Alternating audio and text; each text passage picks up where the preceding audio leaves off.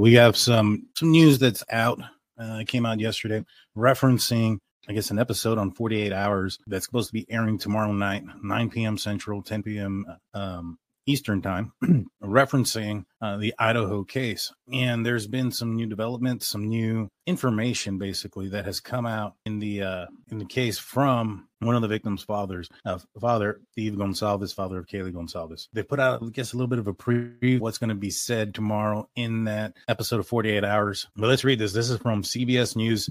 We'll read this article and we'll stop. We'll discuss and we'll see how this this information figures in with what we know about and how it maybe perhaps could clear up a few things. So it says here the November 13, 2022 murders of Kaylee Goncalves, Madison Mogen, Xana Kernodle, and Ethan Chapin, students of the University of Idaho, left the nation stunned and the families of the victims searching for answers. Bryan Kohberger, charged in the case, faces four counts of first degree murder and one count of burglary. Uh, judges entered a not guilty plea on his behalf. As attention turns to Kohberger's trial, the murders remain unexplainable, with questions lingering. I don't know what happened. Jasmine, Jasmine Kernodle, sister of Xana Kernodle, told 48 Hours correspondent Peter Van Sant uh, in her first interview. I wish we knew. Uh, they were all four of them were just such great people and made such an impact on the lives around them. She quoted was quoted stating, Jasmine and her father Jeffrey Kernodle spoke with Van Sant in the night of the Idaho murders airing Saturday, September 16th at 10 p.m. Van Sant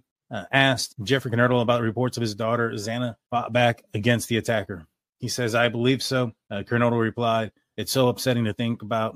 I can imagine, you know, how upsetting that could be. I mean, you know, e- even though it's been a few months since this has occurred, there's still a lot of firsts that are happening in this situation, you know, with these families like birthdays, uh, anniversaries, you know, um, they had a graduation that they were supposed to have graduated at, you know, it's all been less than a year, so they're still going through their first first uh, things to happen after the incident. I can't imagine how hard it is for them to have to relive this nightmare every day and really not be able to start the next step in the mourning process until there's justice served. You know what I'm saying? And and the right person, whether it's Bryan Kohberger or not, is convicted and, and is behind bars. And you know, depending on you know what the uh, state of Idaho wants to do with the fact of the uh, result of the uh, if he is found guilty, uh, the firing squad or not, you know, that's up to them. But you know, they're going to have to relive this moment several times, you know, having to talk about it every time they go on an interview, having to hear about it when it comes out on the news, having to hear about it when a court starts and trial starts. Because every time that there's a article or a news story or anything about this case the first things you hear are the tragic events that occurred every single time. You know you hear they were slain there were you know the manner in which they were their lives were taken. And i can't imagine the of having to hear that over and over again it's unimaginable in my opinion let's continue it says also interviewed were kaylee goncalves parents christy and steve goncalves and kaylee's sister olivia goncalves uh, we're not going to just sit back and cross our fingers and pray we're going to get justice, Steve Goncalves said. That desire for justice led the Goncalves family to undertake their own investigation, into speaking with authorities before a gag order was put in place. Steve Goncalves says, according to the coroner, uh, the first victim was Mogen. Both Mogen and Goncalves were sleeping in the same bed in a room on the third floor in the house. After killing Mogen, the assailant then went on to attack Kaylee, Steve Goncalves said. So I know there's been a lot of questions on whether or not, you know, Kaylee walked in and you know caught Kohberger or whoever you know committing this crime in the moment. Uh, there's evidence that indicates that that's not the case. Apparently, her body was between the wall and Madison Mogen, and there's no evidence of her coming in, and, and all the evidence kind of points to them sleeping in the same bed, which is not something that is uncommon for girls that, that age, and especially these you know these girls that have known each other their entire lives. They've basically grown up together, and you know they were up late and they had been drinking. They were calling you know Kaylee's ex boyfriend you know, things like that. So I, I could imagine that they did fall asleep in the same bed. I think that's one way to kind of put that rumor to bed that, that no, Kaylee wasn't in her room. She was asleep in, in that bed uh, next to Maddie, which also would lead you to believe that Murphy, the dog, was always in Kaylee's room, right? Because I don't think he's going to go in into Maddie's room and then the dog start barking and everybody's going to wake up and you know, it, it's just not going to work out. So I don't think he even goes in there, takes the dog out, and puts and locks it up in Kaylee's room. I don't think that's the case either. So I, I'm assuming that Murphy was always in Kaylee's room, which would make sense. I mean, they went out that night, they got home early in the morning. You know, when I've done that, you know, my dogs sometimes wake up. Most of the time, they just keep laying down and then fall back asleep where they were. So, you know, if she got home at, at around, you know, two in the morning or and and her dog's asleep in her bedroom. I don't think she's gonna go and just wake up the dog just to bring her in with Matt eh, with her into Madison's room. You know, and there's no at that point there's probably no discussion like, hey, are we gonna fall asleep in the same bed? I think that was something that just happened naturally. You know what I'm saying? So um, she may have not even had considered that when she got home that she wasn't going to be uh, going back to her bedroom. You get what I'm saying? So there's a, there's a lot of things that folks assume and there's including myself in, in, this scenario i think this just kind of clears up those uh, thoughts and then kind of gets you a um, a clearer picture when you look at this situation as far as like deducing what possibly happened. All right, so let's continue this. The evidence shows that she was awakened and tried to get out of the situation, says Gonzalez. She was assaulted and stabbed. It doesn't say that she fought back though. Here, here's the concern I have with this. If she woke up and she tried to get away, why didn't she scream? Like, where's the yells? Those walls are paper thin the audio from the house next door that took up the ring audio that heard the barking, the whispering, the whimpering, you know, the low voices, it would have surely had picked up a scream. So, I mean, that's just the one thing that I have like, okay, I, I understand it, but to me, I'm, i think there's some pieces missing there. I, I, do think that she was in between Maddie and, and the door and the wall and did sleep there. I'm just not, I'm not sure if, if she would have woken up and not said anything, but you never know. You know, some people do freeze in those moments. But Steve says there's evidence that shows that she tried to get away. So then maybe she didn't freeze. So I'm not sure. So let's uh, continue. It says Christy Gonzalez explains that her daughter had several uh, fatal wounds and that they way the bedroom was set up, it made it difficult to escape. The bed was up against the wall, the headboard was touching the wall, and the left side of the bed with was touching the wall as well. And we believe that Maddie was on the outside and Kaylee was on the inside. Uh, the way the bed was set up, she was trapped. Christy Gonzalez believes the assailant was not expecting to find uh, the two best friends together in the same bed. I do think that his plan went awry. I do think that, you know, he intended to kill one and, and end up killing four. You know, everybody has an opinion and, and can speculate and things of that nature. I'm not sure it's very good professional journalism to ask somebody something that they don't know, right? Like, there's no way that Christy would have known uh, that Kohberger wasn't expecting to find the, the two best friends in the bed together, which logically that makes sense, but there's no way she would have known that, that right? Uh, and then she goes, I think the point to Ray, I do think, you know, he intended just to kill one and four got taken. Like all those things, that speculation. I don't think that that's something, and also it's it's without facts we can't say that those things are true right? And, and like josh said you have to take what they say with a grain of salt because you know they are highly emotional in this case obviously and for obvious reasons. And you know they speak out of emotion at time. When you talk about this uh, like this I, I don't blame the victims answer questions or anybody who's answering the questions from the person who is interviewing them but you can't blame you know the the person being interviewed for the the answers they give based on the questions that they're being asked right? So if somebody asks a person hey what do you think? when you know they can't, they can't possibly know. So anything that they say uh, is just you know assumption. And yet, yet they'll still ask what do you think happened? Why do you think happened? Where do you think you know all those type of things. It muddies up the water so to speak right?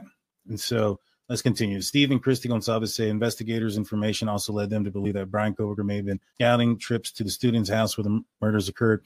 He had to know when people were coming and going. Steve Steve Gonzalez says. I agree based on the the fact that the FBI CAST team did in fact get him in the area, you know, some 12 different times. He would have scoped out the place if he did commit this crime. I'm not saying he he exactly did. He's innocent until proven guilty. I personally think that the police got this right, but I honestly do not know. I don't know. I don't have all the evidence in front of me. With that being said, being there 12 times, it just kind of depends on on how often. If if we know that in August is when he got pulled over, and according to you know information from the law enforcement and state and PCA that that was one of the times um, that was following one of the times that he was around in the area. So you have August, possibly being when he had um, started doing this. We also know that one of the victims' social media, I want to say it was Bethany's, she had posted out a picture with all of the uh, occupants of that house like two weeks earlier uh, before Bryan Kohberger got stopped. And it said something about the you know the best roommates or whatnot, referencing because she had just moved in there. Now I don't know how many of those you know occupants were new to that house. I don't know how many had been in that house since you know the prior semester and and summer. But if majority of them are new that sem- semester, that means that Kohberger would have found this house within two weeks of you know them moving in and started his following. I, I think that this possible. You know, my theory is that you know he wanted to create a huge crime, you know, something that gained national attention and wouldn't be solved. And you know, I think he was looking for a house with multiple occupants for possible multiple victims, you know, and he could just drive around sometime in, around that time. You know, they have around around that time you're going to have like housewarming parties and things like that. So I wouldn't be surprised if he was kind of looking for those type of parties around that time whose occupants were female, right? And because you know the reason why they would be female is, is it would be an advantage to him physically and also because you'd also look at the fact that high profile cases are usually young attractive victims you know that's just the base that's just it in fact there was a a, a murder that occurred similar to this one, not that far away from Moscow, Idaho, where somebody broke in and stabbed two people to death. That that case is unsolved, and yet that didn't gain national attention. You know, what's the reason why behind it? You know, some people started to look into that case once this case occurred, but not to the extent that this case was, and and that flame dwindled pretty quickly on that case as well. You know, my opinion is because you have young you know, and attractive um, victims. And so, because of that, and you have multiple of them, uh, I think that's the main reason why this case grew so much attention. My theory is, and this kind of, I guess, explains why you know a a Range Rover parked in the uh, front of the house wouldn't bother him as much as we would have thought if his goal was just to, you know, go into this house and have multiple you know the goal was to have multiple victims uh, and then maybe that wouldn't bother him as much. But i digress. Let's go back into this. So steve and christy say that investigators information also led them to believe Kohberger may have made scouting trips to the student's house where the murders occurred. He had to know where people were coming and going. Yeah that's where i was at. So we do know that he was there 12 times you know since august. That's what august september october november. That's four months. That's three times a month. You know i'm a little bit concerned with that because it doesn't necessarily sound like somebody's stalking. It, it depends how close he got to the house and how long he was out there. There's nothing that's been reported that he's ever been inside close to the house. You know, we don't know that yet. Not saying that that wasn't the case. I think that that would be pretty important to put in the probable cause affidavit as to a reason why you're arresting this guy. You know, you put on there that he's been to that area 12 times. You know, you have this cast work that basically pinpoints you down to the feet, uh, uh, you know, down feet, not to the feet, down to feet versus yards or miles, right? And so if he actually ever stepped foot on that property, why not actually put that there? So I don't think he's actually been on the property, but how close to the property has he been?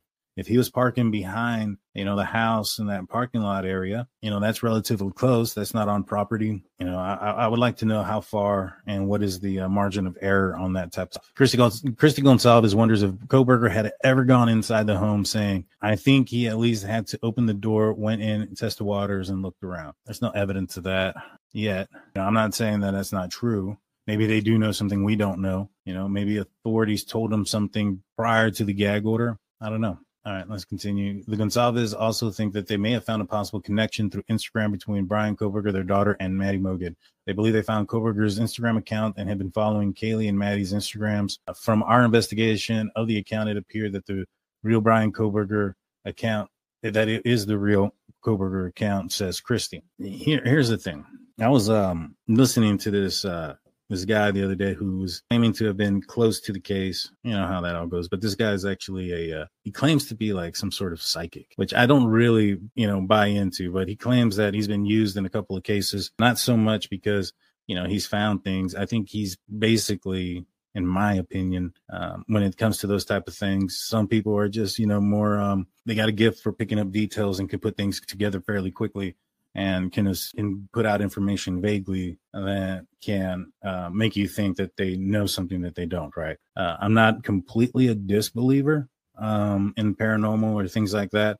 I, I, tend to believe in like, you know, UFOs, aliens, ghosts, the whole nine yards. So it's not too far up my, uh, uh, far from my alley. But this guy um, on this podcast, and it was verifiable, he had been working on different cases with different police departments throughout the uh, United States. Uh, he had stated that basically law enforcement had contacted him and he knew a guy that was in the know. Apparently, this guy doesn't live that far away from um, one of the victims' families. And apparently, in this podcast, the guy says that law enforcement had called him because one of the uh, fathers of the victims was spewing out too much information and that he may get contacted by them. And, and I didn't really understand why it was a big deal you know, if they would would have, but you know, they had contacted him and he apparently knew the one of the officers and and they kind of brought him in, but not really, you know. Well, anyways, I say all that with he stated that this person, whoever committed this crime, that law enforcement said that he was very smart. Not that he, you know, predicted that in his psychic stuff. This is what somebody close to the investigation had told him throughout his connections with law enforcement that whoever did this was highly, highly intelligent and very skilled, which kind of matched what I'm thinking is what happened. You know, he went in there, touched things as little as possible so that he didn't, you know, um, put his, you know, that way it would limit the opportunity or the chances of him leaving DNA behind. You know, that's why, in my opinion, he didn't open Dylan's doors because based on its proximity or its location, you know, being right across from the uh, kitchen, right next to the staircase, I could see how someone would assume that that's a closet. And if you're a person that's trying not to touch things as little as possible, I don't see him opening up a closet door to check that if it's a bedroom. He's just going to go to the next, you know, room that he knows is. I don't know that um, you know that's why i think maybe perhaps he he uh, skipped dylan's area but i do think that he is very you know this is what the guy said he's a, a guy that law enforcement told him that the guy was highly intelligent knew what he was doing and that this was something that was said early on before his arrest they knew that they were working with somebody who knew they probably even thought maybe this was a guy that had done it before uh, just because of the fact that how little evidence was left behind and that they knew that this person was highly intelligent to have committed this crime and not touch the things that were typically supposed to be touched. And I also assume that, and this is an assumption, that there are probably things you would assume that a uh, an offender would have done. You know what I mean? Like, for instance, you know, somebody that would have committed this crime usually is a person who, or usually it's like anger. It's out of, you know, hatred or, or something because it's with a knife, close proximity, things like that. And in this situation, none of those things make sense, right? So that's one of the ways you can tell that. And then also the lack of DNA and things like that. Honestly, if we took out that knife sheath, I think that Bryan Kohberger is a free man, not because they don't have evidence against him, but because they don't know who he is, if that makes sense. Let's continue this. Brian Cooper's defense team has stated in court filings. Oh, you know what? Before I go further, I do want to say and talk about the Instagram. Christy told me that too. She said that she was aware an arrest was coming forward. She was given the name Bryan Kohberger before his arrest was made, you know, was happening before it happened, right? That they, that Bryan Kohberger was going to be arrested. And they went to social media and they took some screenshots of an account, of a couple of accounts that were, uh, uh to, to Bryan Kohberger. And on, I think it was like maybe two or three accounts. And on all three accounts, they were following Maddie. I think uh, maybe two accounts was following Kaylee and one account was following all of them uh, outside of Ethan. It wasn't following Ethan. And apparently, a lot of Maddie's pictures were liked, most of them. A lot of uh, Kaylee's, but not as much as Maddie's. And, and I don't know if any of Xana's were or not. But Christy told me that they took screenshots of this. This was before his arrest and before anybody knew his name. Now, I know that a lot of people say, hey, there's, they said there's no connection. There's no connection. I I agree. I think this is a pretty puzzling situation. How can you have no connection and still, you know, have somebody following them? I don't understand how that works unless maybe Kohberger didn't follow them until after after the incident. You know, a lot of people started following them then. A lot of people started liking their pictures. Is it possible that did that after the fact so that way he didn't look different than you know the uh, students in on his campus and obviously the students at at the University of Idaho were doing maybe perhaps he thought it would look more suspicious if he didn't. Follow and like him being that he was in the area. I don't know. I don't I, don't know. And and if if his if him following them and liking their pictures happened after it was reported and things of that nature you know you can't really say that that's connected to this case. I don't think you can use that now, if it comes out that he was following them and liking their pictures since, you know, August, well, that's a little bit more suspicious in my opinion. You know what I'm saying? So I, I think timing is going to play a huge role in that. All right. So we'll continue. However, Bryan Kohberger's defense team has already started, uh, stated in court filing that there is no connection between Mr. Kohberger and the victims. Investigative reporter Howard Blum, who has written extensively about the case uh, for Airmail, a digital newsletter, explains in an interview with 48 Hours the prosecution would like everyone to believe that it's an open and shut case. But I think the fact that they make the case perhaps more open than open and shut. Blum also stated uh, if no connection between Bryan Kohberger and the victims can be established, then there is no motive. If there's no motive, then it becomes very hard to make a case that he is the killer. I don't necessarily agree with that. The, the, the motive is doesn't necessarily have to happen. Now, the means does right? Does the person have the means to commit this crime right? And and that's not just is he strong enough? Is he capable of wielding a knife? Is this suspect eh, capable of, of committing a crime against three people? That's not just the means. The means are is this person capable of committing that crime without leaving evidence? Do they know how not to leave dna their own DNA behind. You know, we take the sheath out of it. Kohberger, from our understanding, didn't leave any DNA behind, and there was no DNA on him uh, on his person, you know, when they arrested him, in apartment and his car, any of those places, right? So we are to believe that it is Kohberger, and we're to believe that the person is super intelligent. You know, let's take Kohberger out of it. We're to believe that this the person that committed this crime had to have been super intelligent and and trained and or have knowledge of how not to leave their DNA behind, how not to compromise a scene, how not to bring evidence from a scene back onto back with you, right? That's another thing that you you can't have. You know, when you get trained in forensics and things of that nature, you go in there and you know although i was never trained in forensics i knew people who were the, the you can't contaminate the scene and you can't take the scene with you. Those are the, uh, pretty much the biggest you know rules there. You know the means is can a frat student who is angered who is maybe jealous or disappointed that his ex-girlfriend is moving away and had been drinking that night does he have the means to commit a crime without leaving uh, DNA, his DNA behind uh, without having been scratched, having been any of those things.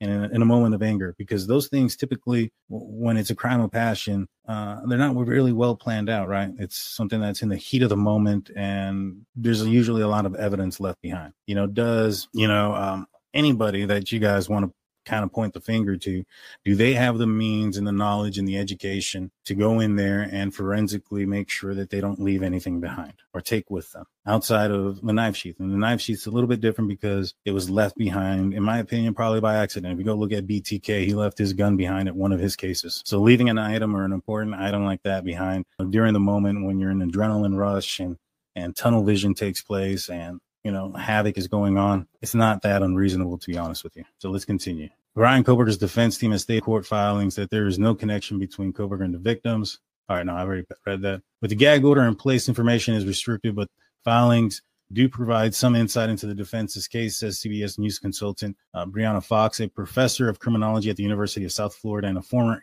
FBI agent. I don't think that there's a this is a slam dunk case. Fox tells 48 hours. I think that the defense is alleging there was a rush to judgment.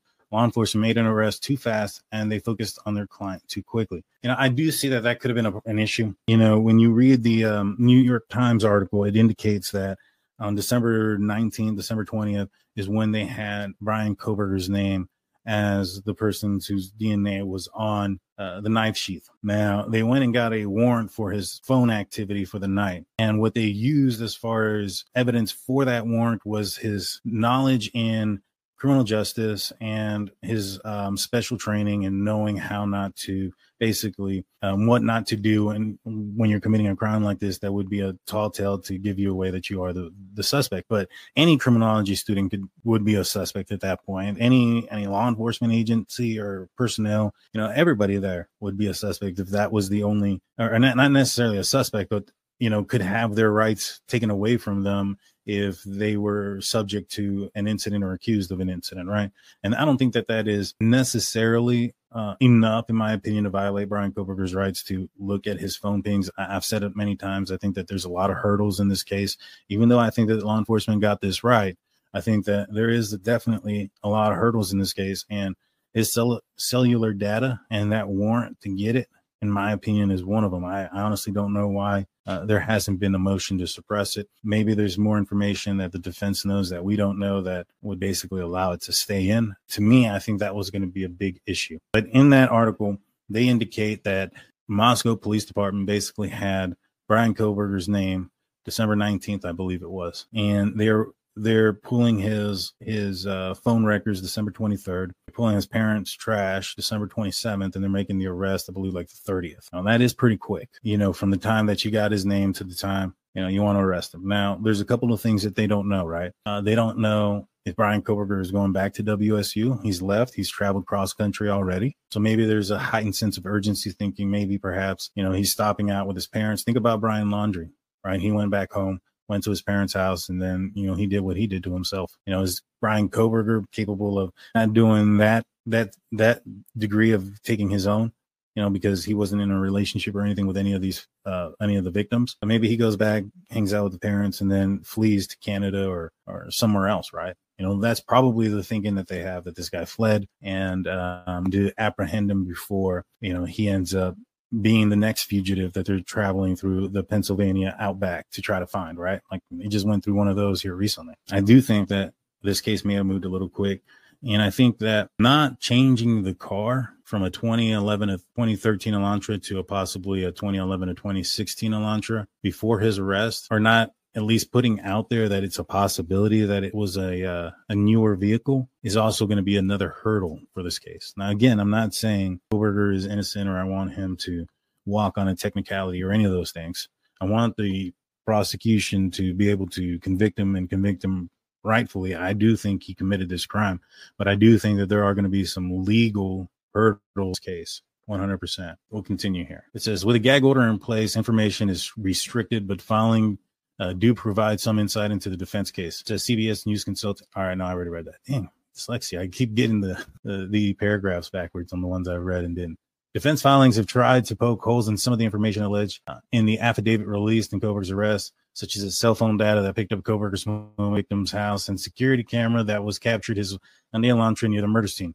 The defense has pointed to concerns, says Fox, whether Bryan Kohberger's car was accurately identified in the out, outset, uh, or if the uh, identification was affected affected after the authorities learned the model of the car he drove. So basically, what I was saying is the question's going to come up: was the vehicle change as far as the year model it was only after you found out that kohberger was a possible suspect? I think that's going to be a hurdle. While the alleged cell phone data makes one sus- suspicious of koberger Kohberger uh, says blum it's not putting someone at someone's doorstep.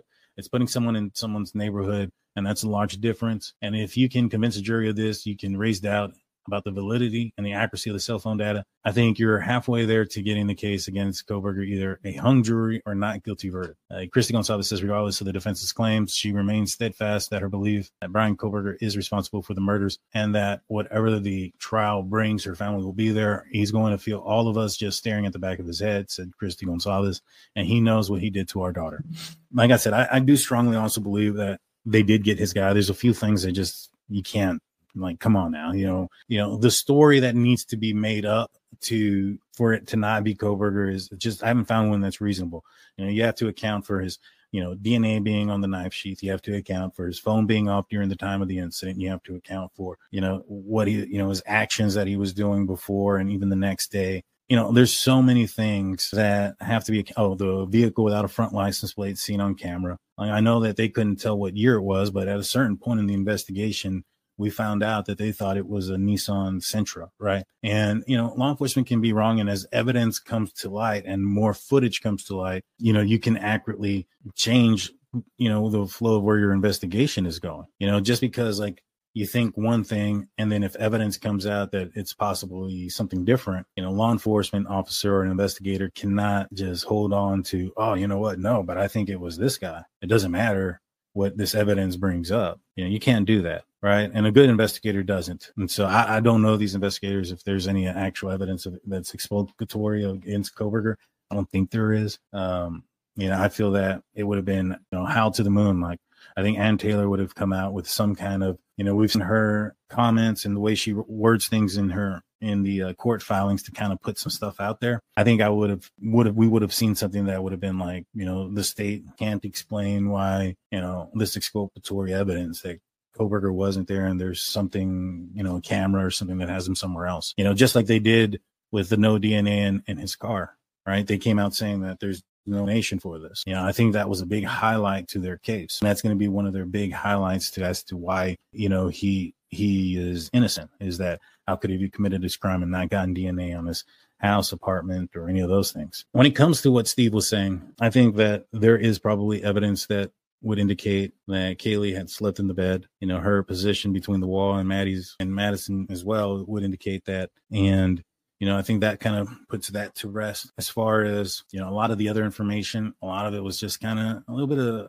you know speculation but what we do know or what we what they probably can't prove because they did tell me that they have screenshots now i haven't seen the screenshots myself but christy did tell me that they have screenshots of um, the accounts that they believe were the real Bryan Kohberger accounts following and liking the uh, victims' pictures. So that's a possibility. I don't know if they are, in fact, really his. I mean, is there a possibility that, you know, one of these, you know, they were telling people, obviously, right? They told Goncalves family they probably told the other victims' families. Is it possible that, you know, maybe an investigator told somebody else or it leaked out from someone else and it kind of spread to somebody who was a, uh, you know, troll or something? Maybe. You know, that's possible. I, I doubt it. Let's see. Um, as far as like the stuff that he did say that does make sense as well as like you know he talked about how she was assaulted his daughter and and stabbed and they believe that because of that and the injuries were because of the fact that um, she tried to escape. You know, the only concern I had with that, like I mentioned earlier, was you know, where's the uh, where's the scream? You know what I mean? You know, there's audio from a nearby house that picks up whimpering, probably whispering, but he doesn't pick up a scream. That concerns me a little bit, right? We'll see. We'll see. Trial is not too far, but we are we are coming back tonight. Me and the guys will be back tonight.